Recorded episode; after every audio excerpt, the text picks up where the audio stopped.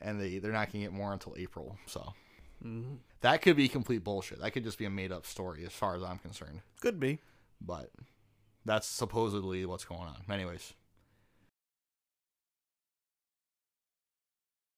Hello, everyone. Welcome to another edition of 4:30 in the morning. This is your boy Ben. and Pat is back as well. 73. Yes, episode number seventy three. Joe Thomas. Yes, the first offensive lineman in NFL history. I knew that you want to do that. so Yes, I had, did. I had to take it. Anyways, yes, Joe Thomas, the first offensive lineman in NFL history. Yeah, he's pretty good. I don't know about pretty good. 10 time Pro Bowler, seven was six or seven time first team All Pro. Probably the best left tackle in the history of the NFL. Probably the best left tackle. Yeah. And that's a premium position. That's like not a goof around position. You need a really good player there. Hell yeah. Now he was he was the perfect pass blocker and a well above average run blocker. But he was like Mm-hmm. the perfect pass blocker. Yeah. He was so fast out of his stance. It looked like he was false starting every single time, but he actually wasn't. He was good. Now he played a lot of consecutive games, didn't he? He didn't miss a game. He didn't miss a snap until he got injured, and that's Yeah. what ended his career. It's He the didn't miss a last- single snap. Yeah, that's pretty. That's pretty impressive. Yeah, and, and there was a game. there was a game back in the uh, during the Rob Chudzinski year of Browns football, where the Browns had a sizable lead going into the fourth quarter, and it was like one of those where you pull the vets out and you let Sure. the backups play. And they sent they had a guy named Vinston Painter, a backup tackle, that they sent into the game to take over because Rob Chudzinski did not had no idea that Joe Thomas had the streak going on. Sure. So he's like, hey, we gotta get our get our star out there. We gotta get him out of the game. You know, n- not we're not gonna risk him getting injured. So they send Vincent Painter out there to take over at left tackle, and then Joe Thomas just sent him right back to the sideline. and Chudzinski was like, "What the fuck is this, man?" And he's like, "He told me he's not coming out of the game." And then Joe Thomas had to have uh he had to have a talk with his head coach after that Yeah. after that game. But- yeah, definitely. Can't. Yeah. you- Yeah, you can't fuck that up. yeah, definitely. Joe Thomas, the first offensive lineman in NFL history. Now that was did you ever see that meme? It wasn't really a meme. There was a graphic with him on like the TV and it was supposed to be first offensive lineman to do whatever. But it, the the thing just said first offensive lineman in NFL history.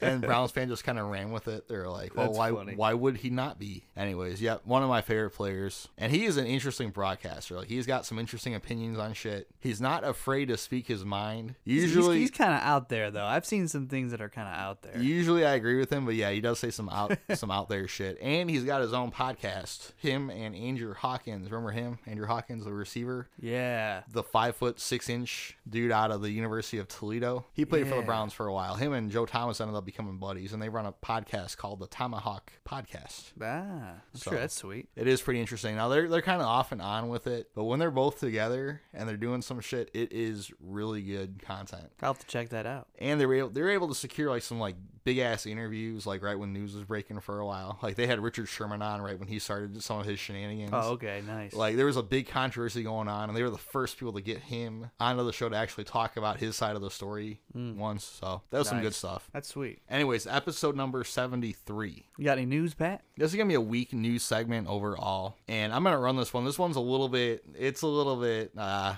a little bit graphic maybe. I don't know about graphic. It's kind of a ridiculous story though. Uh oh. Okay, let's hear it. And this one's going to come from WRDW.com. And this is going to be out of South Carolina. This one, it's it's sad on the surface, but there's a lot going on with this one. Okay. Man fatally shot on South Carolina lake by boater who rescued him. Think about that for a second. Okay. Okay, we're gonna have to break this down. This is out of Salem, South Carolina. Authorities say a man was fatally shot on a lake in South Carolina by a boater who helped rescue him from the water. Nathan Morgan and a woman were in distress Tuesday on a jet ski in Lake Kiawi. The Oconee County Sheriff's Office said a couple on a pontoon boat drove over to help the pair get out of the lake. According to the sheriff's office, after being rescued from the jet ski, Morgan began assaulting the couple on the pontoon boat. Deputies say the woman with Morgan tried to de escalate the assault by pushing Morgan back into the water. Morgan then got back onto the boat, and deputies say after another encounter, the man on the pontoon boat feared for his life and shot Morgan. At that point, he feared for his life. Morgan died from a gunshot wound to the chest. Deputies say the 10th Circuit solicitor David Wagner took the case and determined that the shooting was self defense. So there Wow. is more going on with this story. So this guy was out on a jet ski with his girlfriend, okay? Yeah. They were on the lake and they spun out. Now, this guy did not have the fail safe attached because usually a jet ski has a thing that you equip to your ankle or something. So if you do fall Yeah. off, it kills the jet ski. Yep. The jet ski was actually circling around, it was still running. Yeah. So this guy was in this water, and the water was in the 60s. It was pretty chilly water, not frigid cold, but you don't want to be in that type of water for very long. Yeah. 60 degree weather, or it was- I think it was like Yeah. 65 degrees or That's something. really cold. It's cold. So they were swimming, or they were trying to sit- keep themselves afloat, but they were basically drowning at this point. Right. It wasn't a good scenario. This couple on the pontoon boat was in their 70s, okay? They see distressed people. What's the first thing any normal person is going to do? I got a boat, try to help them, try to get them aboard. Mm-hmm. So, what ended up happening, and this is from a bunch of different other sources that I read the story on, because I was trying to figure out what the fuck actually happened with this one, because it was ridiculous. And they ended up saving the couple. They brought them aboard. This guy that got killed, Nathan Morgan, was a 29 year old, one of these like hopped up, amped up types. You know, those guys that are just like always like into themselves and like really ridiculous. Sure. He was pissed off because the couple didn't want to go save the jet ski. So he was embarrassed, and him and his girlfriend had already been fighting to begin with when they were on the jet ski. So she was bitching at him for being a fucking moron, almost getting them killed. She was pissed off at him. He was pissed off that he crashed his flashy jet ski that he probably didn't pay for or whatever. He wanted to go get the jet ski. He was pissed off that the couple was like, no, we're not going to save your jet ski. That's circling Literally. around. because, number, think about the think about the hazard of that. Yeah. Like, if that thing is actually circling, you're gonna bring a pontoon boat near that thing. All four of them could be in the frigid water. If that just goes remotely, just something small happens. That could be a complete disaster in and of itself. Right. So this old guy was like, you know, no, we're just gonna get you to the, s- to the shore. We th- we did our part. Yeah. This guy started getting physical with the old man. Jesus. Like, no, motherfucker, you're gonna get my fucking jet ski, man. He is not having a good day. So the girlfriend was like, dude, we're all we could all possibly die in this scenario. Her solution was to push this guy back into the water.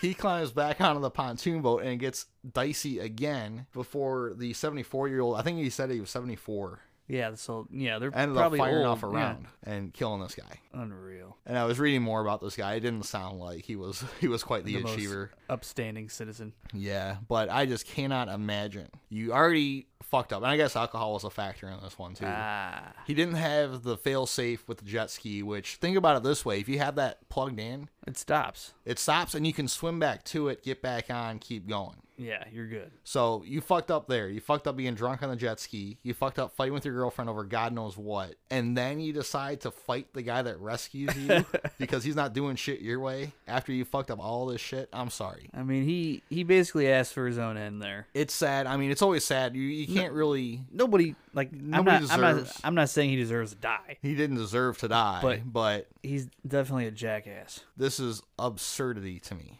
Just absolute absurdity. And when you look at the case, it's like, of course, it's self defense. I would do the exact same thing. I wouldn't have hesitated. Right. If this guy comes at me twice, if my life is in danger, and yes, if you're on a pontoon boat and some jackass is trying to fight you, And how old was this guy? the guy that got killed was 29. The guy that shot him was 74. 74 year old decrepit. Yeah. You know. Yeah.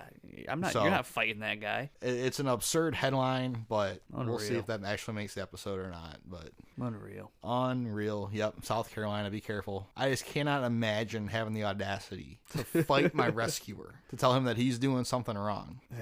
Now, I get kind of being embarrassed if you're fuck up with your flashy toy, but at the same time, dude, I don't know. Anyways, that's all I got What with an that one. idiot. Remember to put the, the thing on, man. Yeah, the What an safety, idiot.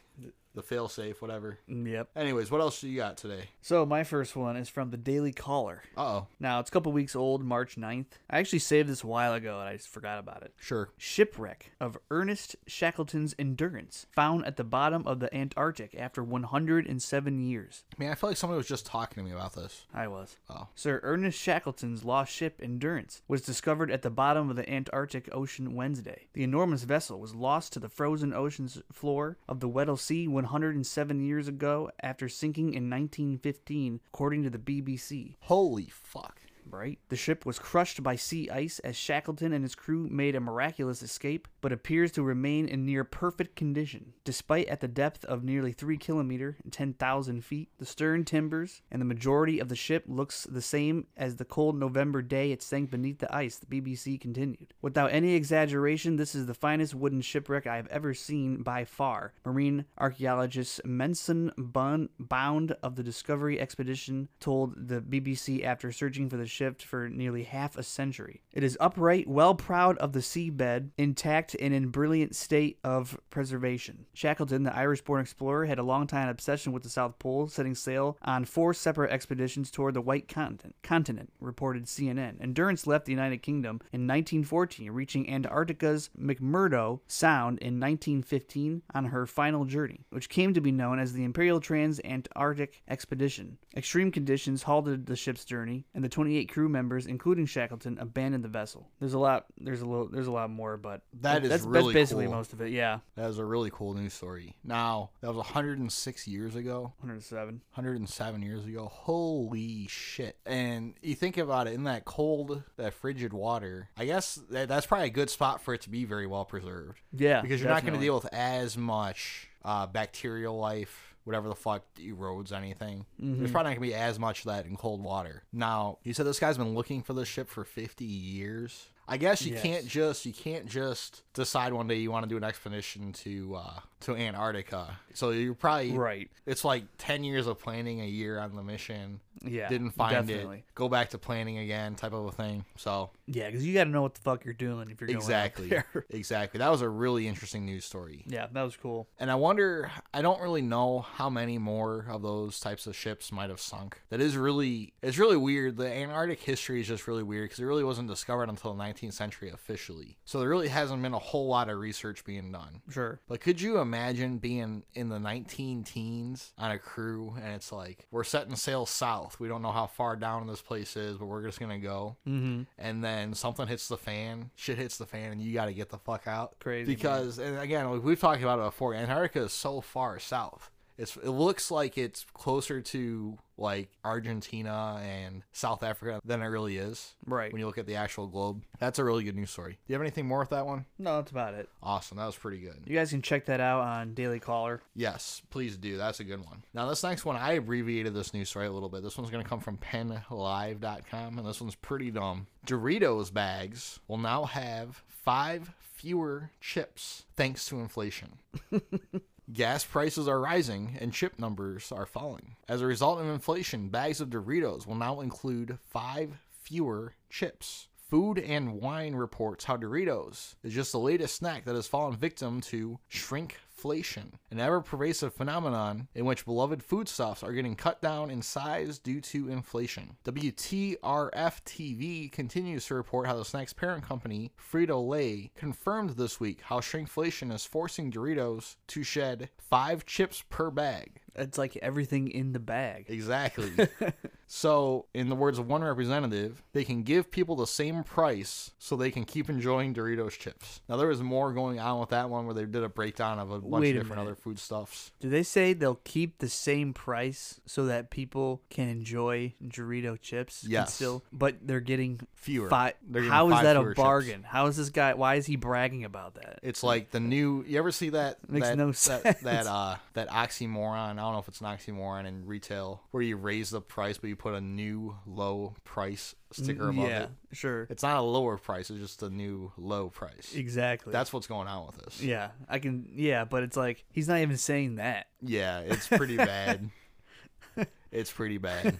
no, this fucking inflation, man, is out of control. It I'm not is. gonna lie. I am so happy I got my mortgage at this point. Yeah, I'm like breathing sighs of relief beyond belief because I looked at interest rates. Interest rates have gone up a full percent since I signed my mortgage, and that was not Mm, Yep. that long ago. Now I didn't get the best deal in the world. I- It was a good deal. It was a pretty good deal. It was exactly what I deserved. Yeah, you got. I mean, you got a good rate on basically everything. Yeah, So I definitely did. But I'm just looking at this shit. It's like I'm gonna be here probably for the next 50 years at this point because Sure. these prices are not going down anytime soon. not any. So. No, nothing is gonna go down ever again, in my opinion. It's ridiculous. Well, you know what? Something is gonna go down. The number of chips in your Doritos. Bag. Literally. Unreal. So That's Doritos. ridiculous. That's funny. Doritos five fewer chips. It's not going to affect me, but anyways, what else you got? So I have one more. So this is not a current news story, but I got to give you a little background real quick. Oh, okay. So, have you ever watched those random videos on YouTube? It- It's like an hour of just random facts, just interesting facts. You ever No. Oh. watch those videos? They're pretty fun to watch. Okay. Pretty fun to listen to. Sure. But there was this one interesting fact that came up that I had to kind of look into that I thought was fucking hilarious. So this is from ynetnews.com. Now, this article is from um, July 13th, 2007. Sure. Iranians arrest 14 squirrels for spying. This is this is a legit thing. This actually happened. Okay. Iranian intelligence operatives recently detained over a dozen squirrels found within the nation's borders, claiming the rodents were serving as spies for Western powers determined to undermine the Islamic Republic. In recent weeks, intelligence operatives have arrested 14 squirrels with Ir- within Iran's borders, s- state-sponsored news agency R- IRNA reported. The squirrels were carrying spy gear in foreign agencies and were stopped before they could act thanks to the alertness of our intelligence services. Iranian police commander Ismail Ahmadi Makwadam confirmed the report, saying the number of squirrels had been caught bearing foreign spy gear within Iran's borders. I heard of this, but I have no specific knowledge on the subject, he said. He refused to give further details. Recently, Iran has increased its efforts in combating espionage by the West. Use of rodents has not been documented in the past. That is the weirdest thing I've ever heard of. Now, I really can't say a whole lot to that. Like, there's not a whole lot. Pretty, it's pretty ridiculous. But I did read a thing about Iran real quick. I guess if you look at all the international world banks, uh, they're all interconnected somehow, and usually it's through the Rothschild family. Mm-hmm. For some reason, Iran isn't part of that, and that's why they become such a point of tension. It's like everything that we hear about Iran is fabricated, and it's all because that their bank is independent. That's like one of the last standing, and it's a pretty resource-rich country. Like, Sure. there's a lot of good shit that Iran has. So, according to conspiracy theorists, that's why Iran always remains a hot button issue. It's all because of that international bank or the international banking coalition can't all- control them. It's all because of those squirrels that we sent in there. Well, that's probably that's probably what they're resorting to at this point because they can't figure out how the hell to penetrate this bank. So, Literally. anyways, I got one more. Real got quick one more? Yeah, we'll get this one in real quick. This is from our favorites, UPI Odd News. All right. And this is going to be kind of something that we can kind of relate to a little bit, given where we work, although not to this level. Leopard wanders into Mercedes Benz plant in India. A Mercedes Benz plant in India was evacuated, and wildlife officials were called in when a leopard wandered into the production facility. Could you Jesus. imagine you're walking to your line and a fucking leopard is just like hanging out in your station? Think about that for a second. Everybody would just scatter. Police and Junar force officials responded Monday when the leopard was spotted at the Mercedes Benz plant in Chakan MIDC area near Pune. We had a very special guest at the Mercedes Benz India campus this morning. The leopard strayed into the company's production facility and was later rescued with the prompt support of the Forest Department and local police, Mercedes Benz India said on a Facebook post. Forest Officer Atul Mahahan said the leopard was first spotted by security staff at the plant around 5 a.m. Monday morning. Within two hours, our rescue team at Meninko Do, Menink Do Leopard Rescue Center in Junar reached the spot. The animal was trapped in an enclosure. Our staff, including the veterinary doctor, took an apt position and shot a dart from an appropriate distance. Mahahan told the Times of India. Like a blow dart. Yeah, like a yeah, like a blow pretty, dart. That's pretty gnarly. Uh, tranquilizer, obviously. but- Yeah, sure. now, we have our own issues with wildlife at our production facility that we work in. This is probably a very similar uh, facility to what these Y- people are working yeah. at. Now, we don't have leopards wandering in, but we got muskrats wandering in. We got the geese. The geese don't really get in the building, but a bird a bird did one time. Really? Yeah, I've seen a couple birds in the building. I can't think if I've seen a bird. I've seen mice and rats. Uh, although the geese, though, they do hang out like right in front of the door. Oh, like, yeah. Right by the door. Yeah, they do. And there was one by my car, and I went in the passenger seat today. I said, fuck it. I'm just going to climb through because it was like hanging out like right, now, right by my driver's door. They'll fuck you up. and I'm like honking the horn. I got my remote. I'm like trying to honk it, honk it away. It wasn't, it wasn't taking the beat.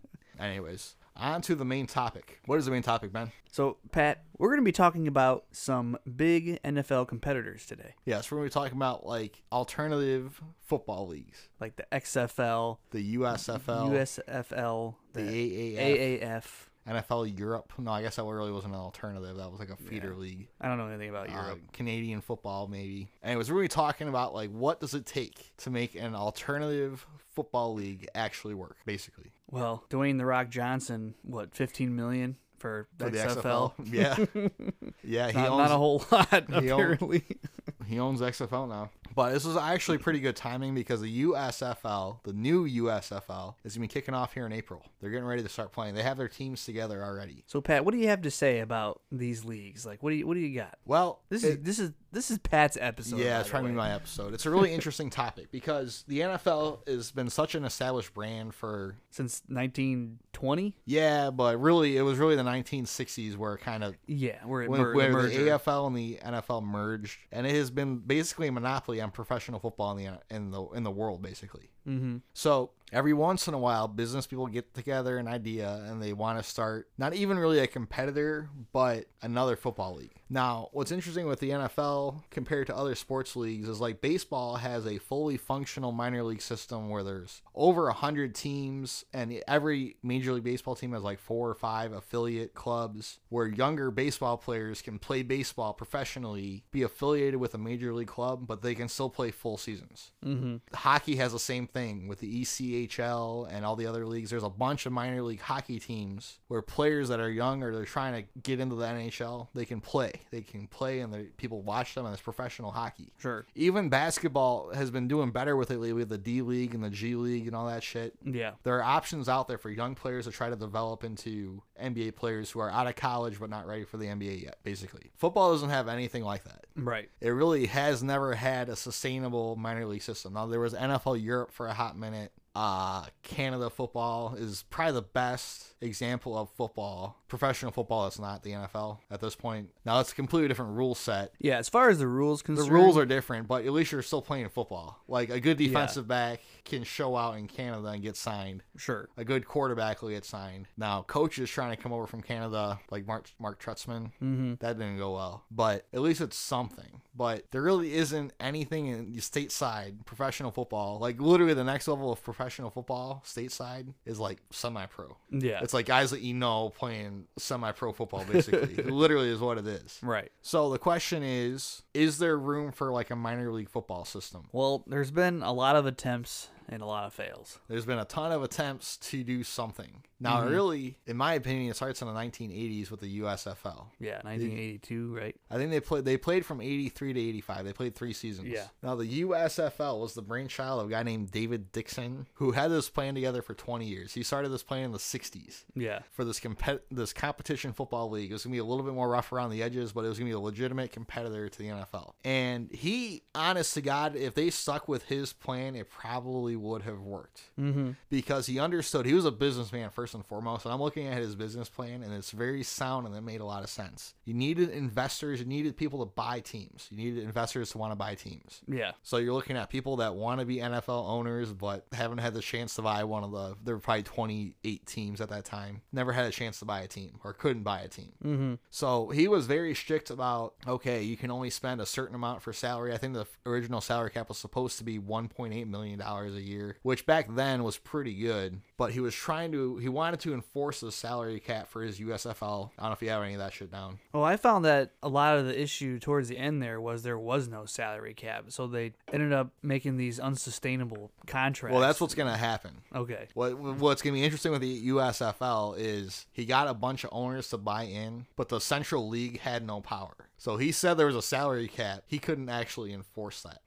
That was the biggest problem with this David Dixon guy. Is he wa- he wanted to play commissioner, but there was no actual authority within the league office to do anything, Gotcha. which is kind of ridiculous if you think about it. right. So what ended up happening is by the in early 1980s, he had enough guys to buy into the They did. idea of owning a franchise, this USFL franchise, and then they started building rosters. Now the thing with the USFL that is crazy is they were able to attract some top level talent coming out of college. Mm-hmm. Three consecutive Heisman Trophy winners signed USFL contracts and played football in June. They played 18 game seasons in through the summer summer months instead of going to the NFL. Unreal. Herschel Walker did it. Fucking uh, Doug Flutie. There's another Heisman Trophy winner that played in the USFL. Mm-hmm. So they were able to get like some top level players. Now that's huge for this type of league. Right. And if you're an owner and you're going to sign this guy, you're going to throw whatever money you have at them. So, like, this $1.8 million salary cap went away really quickly because these guys are going to demand a little bit more than that. Even back in the 80s, they were able to demand a little bit more than that. Mm-hmm.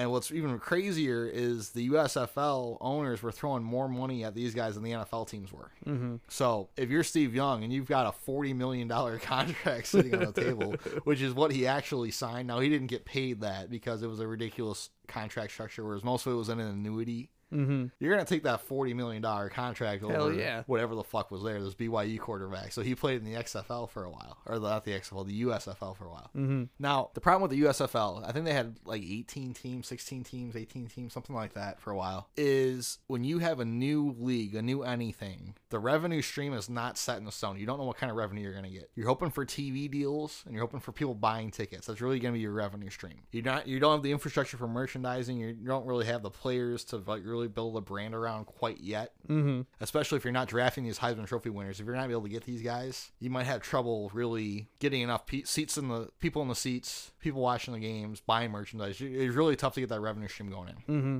Now, David Dixon knew that there was going to be problems with this, so he made sure that everybody that bought a franchise had credit lines lined up to cover losses because you, the first few years are going to be rough. You're going to be losing money. The goal is that over time you're going to build a sustainable brand that's going to compete with the NFL. Right. The reason why the USFL fell apart, and everybody's going to point to Donald Trump and just blame him for the entire thing, even though it's it's 100% not his fault. Sure. Donald Trump was a mind. He wasn't even. He was a part owner of the New Jersey Generals, I think was the team, and he was part of a group of owners that wanted to compete directly with the NFL and play in, during the fall with the hopes that they were going to merge with the NFL. That was part of it, and there were like five or six owners that were doing this. So it wasn't just Donald Trump, but he was the most vocal of the group. I mean, if you think about it, the way baseball is set up, Sure. the what is it called, the AAA? Yep. That runs during the MLB season, It correct? does, yep. They coincide. You would have to do something like that if you're going to have a AAA type league for the NFL. Yep. Now this wasn't even AAA. Th- These people thought But that they you- were you going to get be what I'm direct saying? competition.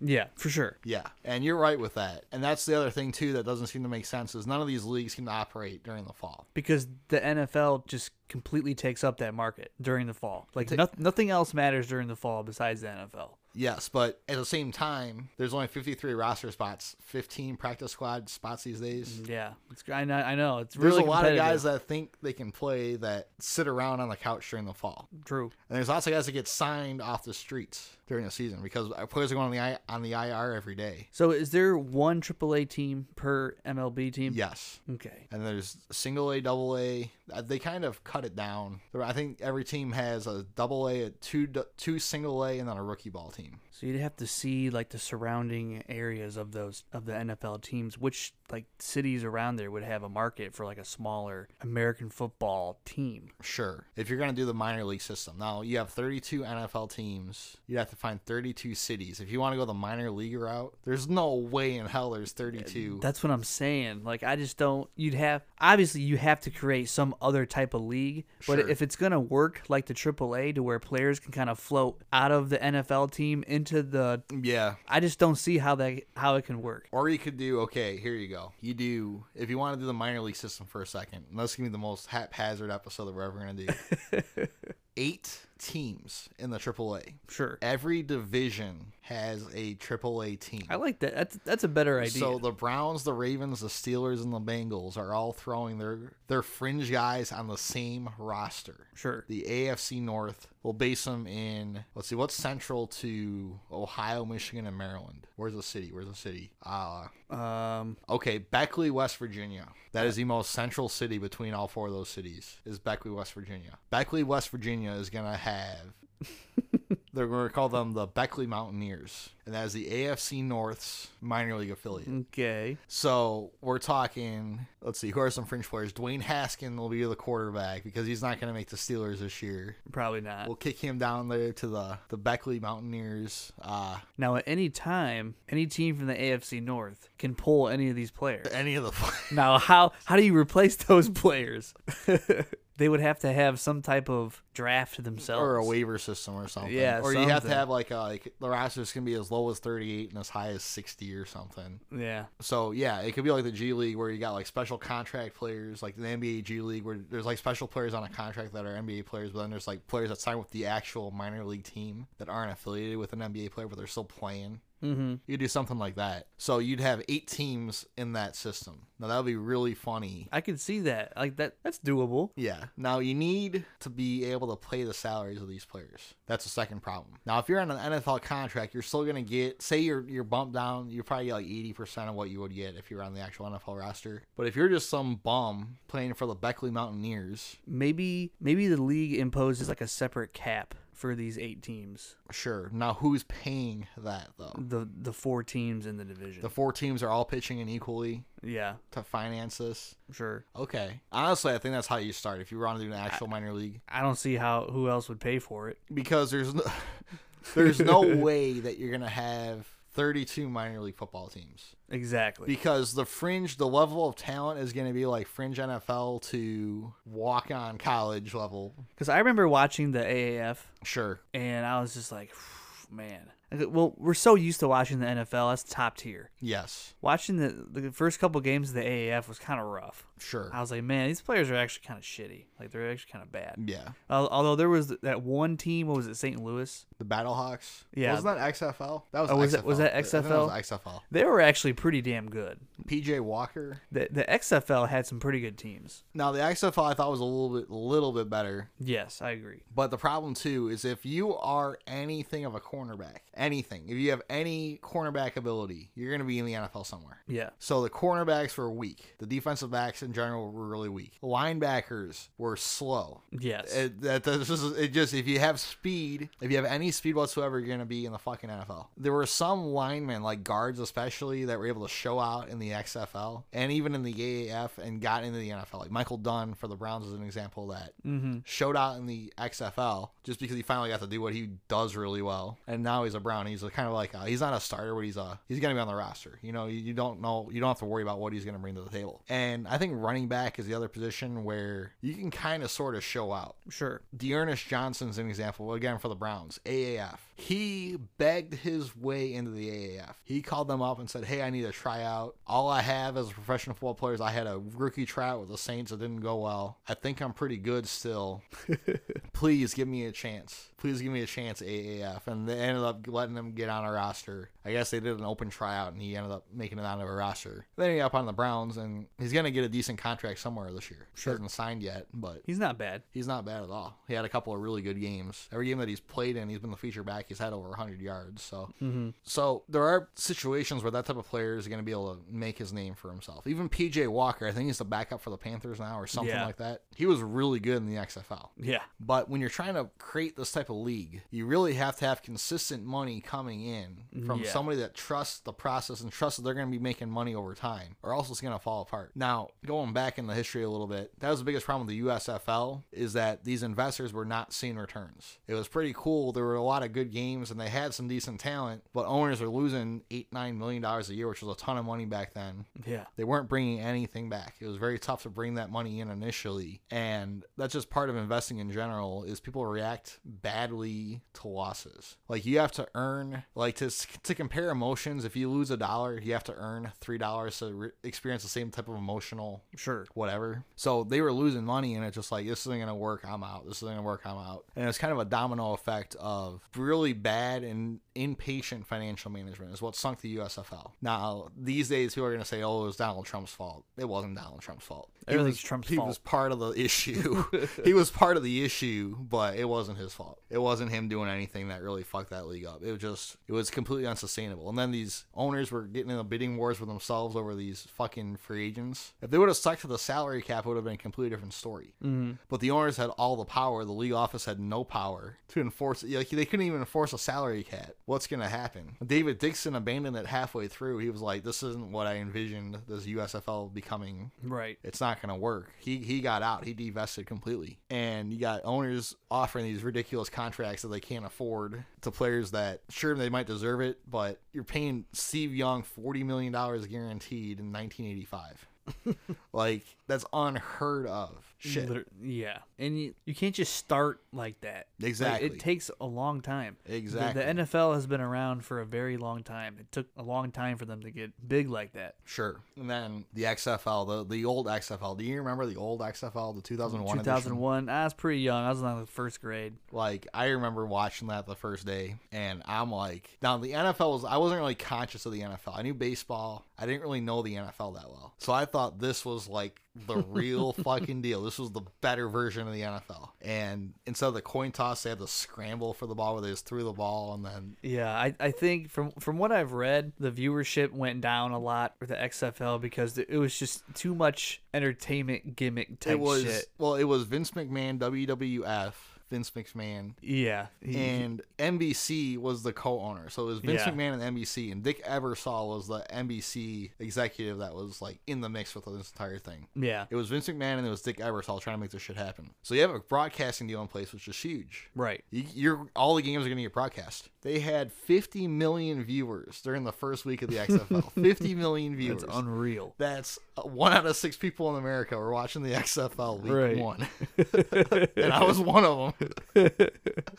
and then it's like, well, Well, this is kind of dumb. the football was terrible. It wasn't good football, Yeah. and the reason why is they were running with 38 man rosters. They gave them like four weeks to get ready, and then there were all the gimmicks going on, like with the cheerleaders and bullshit like that, and then cameras. They were doing, they were trying to do like in the huddle interviews and shit like that, and sideline interviews. Yeah, and- they they were they they did it- well. They came out with like the sky cam and everything, which is they kind did of come up cool. with some cool innovations. Yeah. but it was like interviewing the coach while he's trying to call the game, and half these guys just weren't gonna pay, play along with that bullshit. Literally, But a few good players came out of it, like Tommy Maddox came out of it, or the guy's name like Rodney Smart or something. He hate me. He ended up playing in the NFL for a little bit, yeah, but it was just a complete disaster. And then the ratings were terrible. Like it was 50 million viewers week one, and then it just kept falling and falling and falling. Now NBC committed like their prime time weekend slot to this. and it's like nobody's watching, so advertisers are pulling out and shit. At one point, they brought in uh, Rodney Dangerfield to do some ad spots to try to get people to watch it. Like Did, did you ever see that uh, professional flag football that like Michael Vick was in? yeah, I did see a little And, bit of uh, that. Yeah, it, it, it's kind of dumb. Indoor flag football is not as good as No. like the flag football we were in. Oh god, well that wasn't good either. Remember when I fell and I created that title wave? Dude, we have to have we have, we got to do a whole episode on Our our experiences. our experiences. That was a nightmare. I still I still carry battle wounds from those days. were you there when I fucked up my finger? No, that was the second season. No, you know what? I was there for that one. Were you there for I that think one? so, oh, yeah. that was gnarly. That sucked. Anyways, no, I was thinking about it like with this whole professional football league thing. I think if you want to do like cities around the country, you have to kind of, and the USFL tried to do this for a little bit. They tried to get like local college stars that weren't going to play in the NFL, try to get them to play in these leagues. Now, the problem with that is, you're, are you going to tell a 25 year old guy who's been, hasn't played for three years, who's got a career selling insurance or whatever, how do you lure that guy into playing professional football without it being the NFL? Literally. That's the problem. Now, you could do it with baseball, you could do it with basketball to an extent because the risk of injury isn't there nearly Right. as much as it is in football. Then I was trying to think like you could do like a has been league, like Brady Quinn could probably still throw a football, get him in the mix. but there's no way he's gonna put on pads. There's no way he's Exactly. gonna put on pads. And then I was like, because the NBA had that that big three league where it was three on three half court, but it was all like former all stars playing in this shit. But it was half court because they can't really run the full court anymore, and it's three on three. You can't really do that with football. Like you, you couldn't have Maurice Jones-Drew out there with what he looks like these days, even though he probably could still play a little bit. You know what I mean? Shit, we're gonna have Tom Brady out there at seventy. At this rate, we are that guy, that fucking guy. I don't even know. Dude, I, I feel bad for the guy that had the last game ball from Tom Brady. I don't feel bad one bit. Oh, that would suck, dude. That would suck. Th- That would suck so bad. Well, that guy, the guy that had it, bought it. He paid a ton of money for it, thinking it Yeah. was like some great memorabilia. If you've got two hundred thousand dollars sitting around that you can throw at a football, I don't really care. I, I mean, it's it's it's don't really care. that is he's the greatest of all time. Okay, it's his last football he's ever Yeah. thrown. Like you, I mean, I don't care about it either. But if you're a crazy ass football fan that spends money on that shit, that you're You're like a collector. You got jerseys. You got all kinds of shit. You're able to get your hands on that ball. And in 20, 30 years, that ball's worth millions. That's an investment at that point. You know, nobody feels bad for me when I lose money in the stock market, so I don't really care. Anyways, what else I gotta say? I'm trying to think. Do you have anything else for this episode? I mean, not really. I mean, we Yeah, can. we I mean, we, kinda- we could. Theor- we I could- mean, we can go on all day We about could it. go on all day with this one. um, the USFL is coming out in April. I was looking at the coaches. I think they have like what eight teams so They far. have eight teams. It's going to be an eight-team league. Now they're Okay. all going to play in Birmingham, Alabama. I guess Birmingham, Alabama, for some reason has two stadiums that can seat forty thousand. Hmm. So they're going to play all the games in Birmingham, Alabama. But there are all the teams have geographic names. Like the Michigan Panthers are that's my favorite team. they are coached by Jeff Fisher, former Oilers, Titans, and Rams head coach Unreal. uh Lou Holtz's son is coaching a team. I can't remember what that was name was like Scott Holtz or Hmm. something. Okay. Kirby Wilson is coaching a team. He used to be the Browns running back coach not that long ago. He was a coach back in the Hugh Jackson era. Nice. He's never been a head coach before, but he's coaching a team. Uh, Mike Riley, he's been an NFL coach before. He's he's got a team. Todd Haley is coaching the No Tampa Bay way. Bandits. Uh, he's the poor head coach. Tampa He's Bay. the coach of the Tampa Bay Bandits. and there are a couple other names. Like there are some decent names out there. Uh, Todd Haley. Um, but I think like the former uh, Texas A&M head coach is coaching a team. I can't remember what the guy's name is, but I was looking at some of these rosters because the draft went on in February, I believe. Mm-hmm. And me and my father we combed through the rosters. Not a lot of name recognition. I think Paxton Lynch is probably the best name that I've seen. Mm. Uh, Scooby Wright the third. Now, what if they, you know, why doesn't the XFL play some USFL teams? Can't they combine those? Well, number one, the XFL doesn't have t- rosters right now. They've still got this, the the brands of the teams still exist. They don't have rosters right now. Well, all they did was, well, they didn't have a 2021 season, did they? They suspended operations when the coronavirus hit. They have not played since. Then. Yeah, since 2020. They, they Correct. they stopped it like halfway through the season. Yep. So we don't know who's in charge of any of I this. wonder when they're starting back up. Are they going to start back up in 22? I don't know. It's all up to the Rock. The No, Rock. the bought the league. USFL is 100%. The USFL is happening in a few weeks. We're going to be Yeah. watching games. Fox owns the league, supposedly. I'm excited for it. So games are going to be on Fox, Fox Sports, and I think NBC has a broadcasting contract with that as well. Maybe we'll maybe we'll run a live commentary of the first game. If you want to do that, dude. I'm kidding. We can do it. It's all gonna be done by June. I guess they're gonna do a ten game season, and then the playoffs is gonna be in June or something. That's sweet. Uh, I wish there were better players in this. I really don't know how the hell they're trying to fill their rosters though. See, it's just I would it, it, it- it's just hard to say better players because we our standard is N- the NFL. yeah, that is true. You know, so it's like it might take a couple years for those NFL players to kind of filter out to, to kind Sure. of drain down into these leagues. And I guess it, it, it does depend. Like with the XFL, it was a little bit different. I felt like there were more players that I recognized. There was more college quarterbacks that I recognized, like Cardale Jones and whoever. Like like people are gonna have to like keep up on good college players that don't really go anywhere in the NFL Yeah. to even really notice them in leagues like this. I guess. I guess the XFL was a well timed. It was well timed for me for that to just kind of see some of these names. Like we had guys from the fucking neighborhood playing in the XFL and yep. scoring touchdowns in the XFL. Now, I guess you are right with that, but I guess we'll see. We'll see what happens. Yeah, you know, it might take a couple of years. Maybe we'll see, you know, Mason Rudolph or Dwayne Haskins in the freaking XFL. Then it could get a little more interesting, you know, Yeah. when more bigger name players that might not make it. And I wonder, I wonder too, if you're if you're a player, are you gonna sign with the USFL or are you gonna try to play in Canada? I feel like Canada would be a little bit better. I mean, just like, you know, think of the clout that Baker Mayfield could take to the XFL right now. Sure. Now we're talking about two leagues. You, you, keep, you keep saying XFL, I keep saying USFL because the USFL is happening. The XFL is still XFL is easier to say. okay. Okay. But yeah, and to be honest, I think more players need to do that. I think Johnny Manziel needs to do it. Yeah. And then that'll bring money and, you know, Yeah. and marketing power to the to the league. I think the real thing, if if a league exists, like an independent NF or an independent pro football league exists, it needs to be competitive enough to where a player would choose to play in that league Exactly. over being on a practice squad. Yep. That's where you have to be at, in my opinion. Like Landry Jones was probably the biggest player. He was, in a, the he was supposed to be the face of the AAF, and that didn't, that didn't go well. I remember he got hurt. Yeah, like the first game. He was like, he was like the premium whatever. Yeah. Oh my god, that was funny. And then, uh, okay, I got one more thing we got to bring in before we get this wrapped up. Sure. I've got an idea for a league that will actually compete. It is the no rules league. It's football, but there is no rules in terms of steroids, performance enhancing drugs, any sort of drug use, crime, whatever the fuck you want. If you can get him on the field and in pads, he can play. Doesn't matter who the fuck he is. Are weapons allowed? no weapons are not allowed, but So this there's- is basically the purge, just football. it's and if okay, yes, to an extent. But if you get suspended in the NFL, you have to play in this league. it's the no holds barred. Okay, like Vontez Burfict can play, Okay. and he doesn't have to worry about anything. There's Ray- no Ray suspensions. Ray Lewis. Lewis. can play. We'll bring uh, OJ. He can play. Uh, Henry Ruggs can play. So all the misfits, all the all the troublemakers. exactly. But Josh then- Gordon. Josh Gordon. Yes, he'd be the poster child of the league.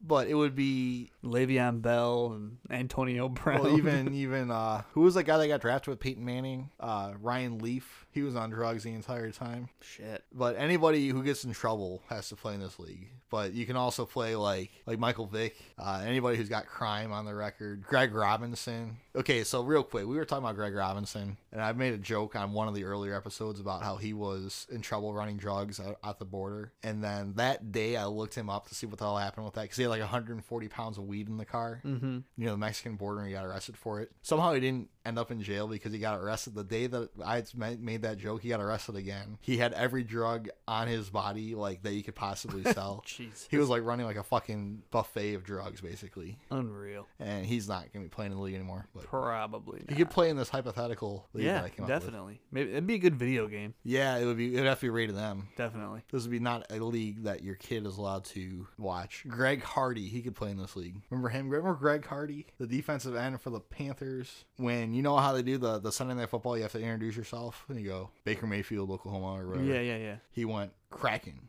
Hogwarts. yeah. No, I don't remember that. You know, he's a UFC fighter now. He got kicked out of UFC because he kept getting the shit beat out of him. Jesus. But he beat up his he he was he was a rough guy. He was a bad guy. Kiko Alonso would be good for that league. Yeah, he definitely would. Kiko Alonso. Uh, They hit on Joe Flacco. Remember that shit? Yeah, yeah, that Oh, was ridiculous. gnarly. But and Manziel could play in this league too. He'd be Yeah. he'd be great with it. He'd get the he'd get killed. But Probably. anyways, on that note, there anything else? That's about it for me. If you guys have any thoughts on the XFL, USFL, AAF, or any other type of football league, tweet us at 30 in that or comment on our Facebook page. Yes, please tweet us. Please comment on the Facebook pages page. We only got one. We only got one page right. I think we have one page. Yeah, listeners have been okay. I've been trying to drum up a little bit of interest on our Facebooks and on Twitter and everything. Um, last episode. Do you think that was a good episode? I thought it was. I was a dumbass. Real quick, yeah, we gotta wrap it up real quick before we get the fuck out of here. I was talking about the dog food. I said Neutrogena. I was thinking of Purina. Okay. That's what I was thinking of. I don't know where the hell Neutrogena came from. That's hilarious. And then Tim texted us. It was a pretty rough review. I'm gonna read the text real quick. oh, boy. This was the most criticism we've ever gotten. It was pretty rough. Uh, Tim says, I don't think Ben quite understands what a private airport is like. I think he just had public airport stuck in his head. I'm sorry, but listening to that was kind of frustrating.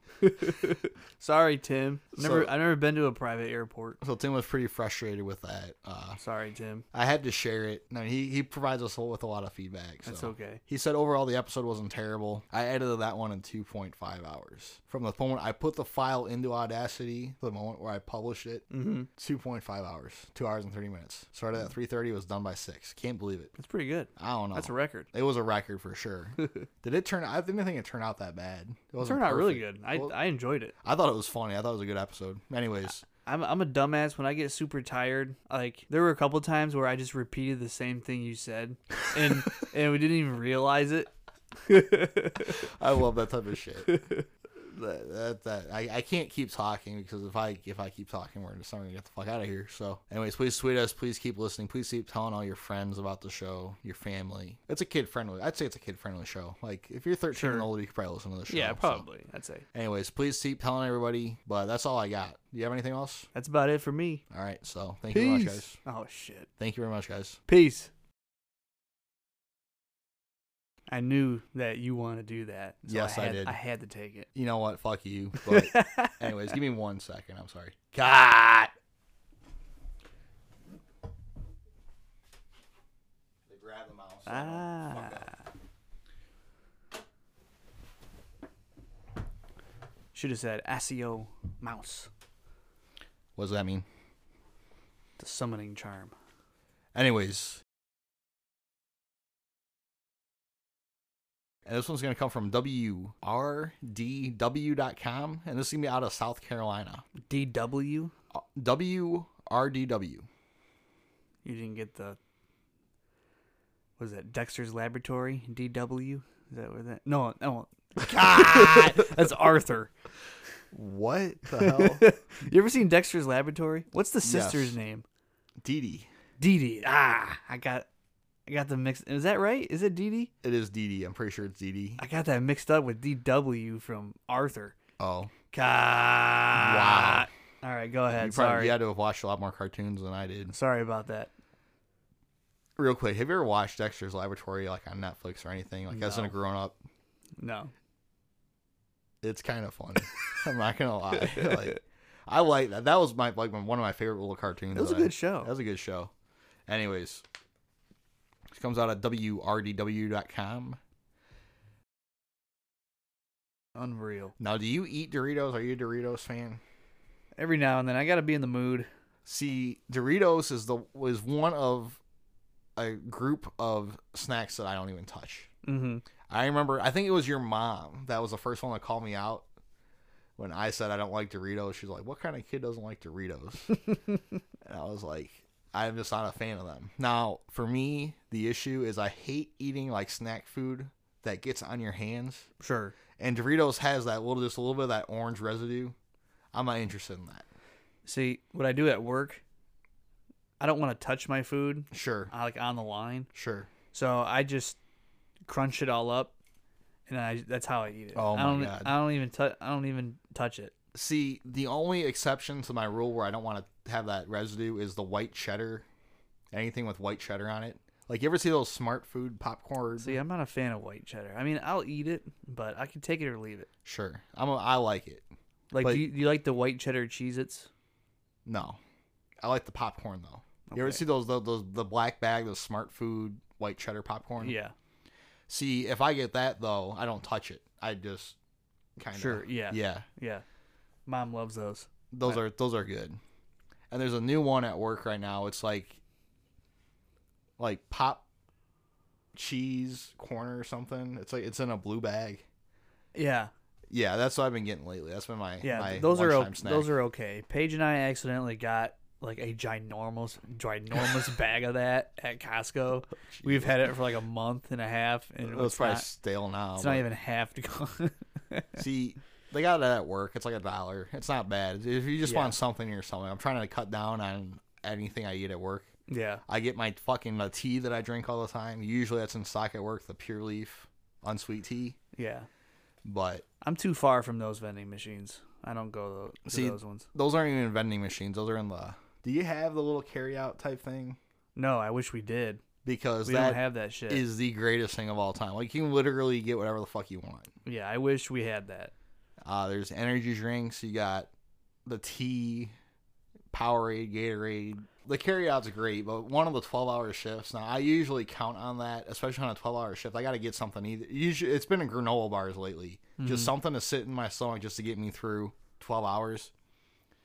And I go to the carryout at lunchtime. Everyone's just like scrambling around, like, talking, like, what do we do? What do we do? What do we do? The fucking self checkout machine broke. It crashed. and people were like, well, what do we do? I was like, fuck it. I put all my shit back. I was like, I'm not going to deal with this shit. I don't have time for this. I just went and I drank water and I chewed gum. That was my lunch. Mm-hmm. And I was talking to this other guy on my line and he was like, I was like, man, you know, the checkout machine broke. And he's like, yeah, you know, this one girl spent $30 in front of me. And I'm like, Jesus. I'm like, how the fuck do you spend $30? Jesus Christ. it was just like, That's hilarious. like anyways, I'm, we, we gotta get back on track. Yeah, so, we- shit. Whoops. No, you're good. So That's Doritos, ridiculous. That's funny.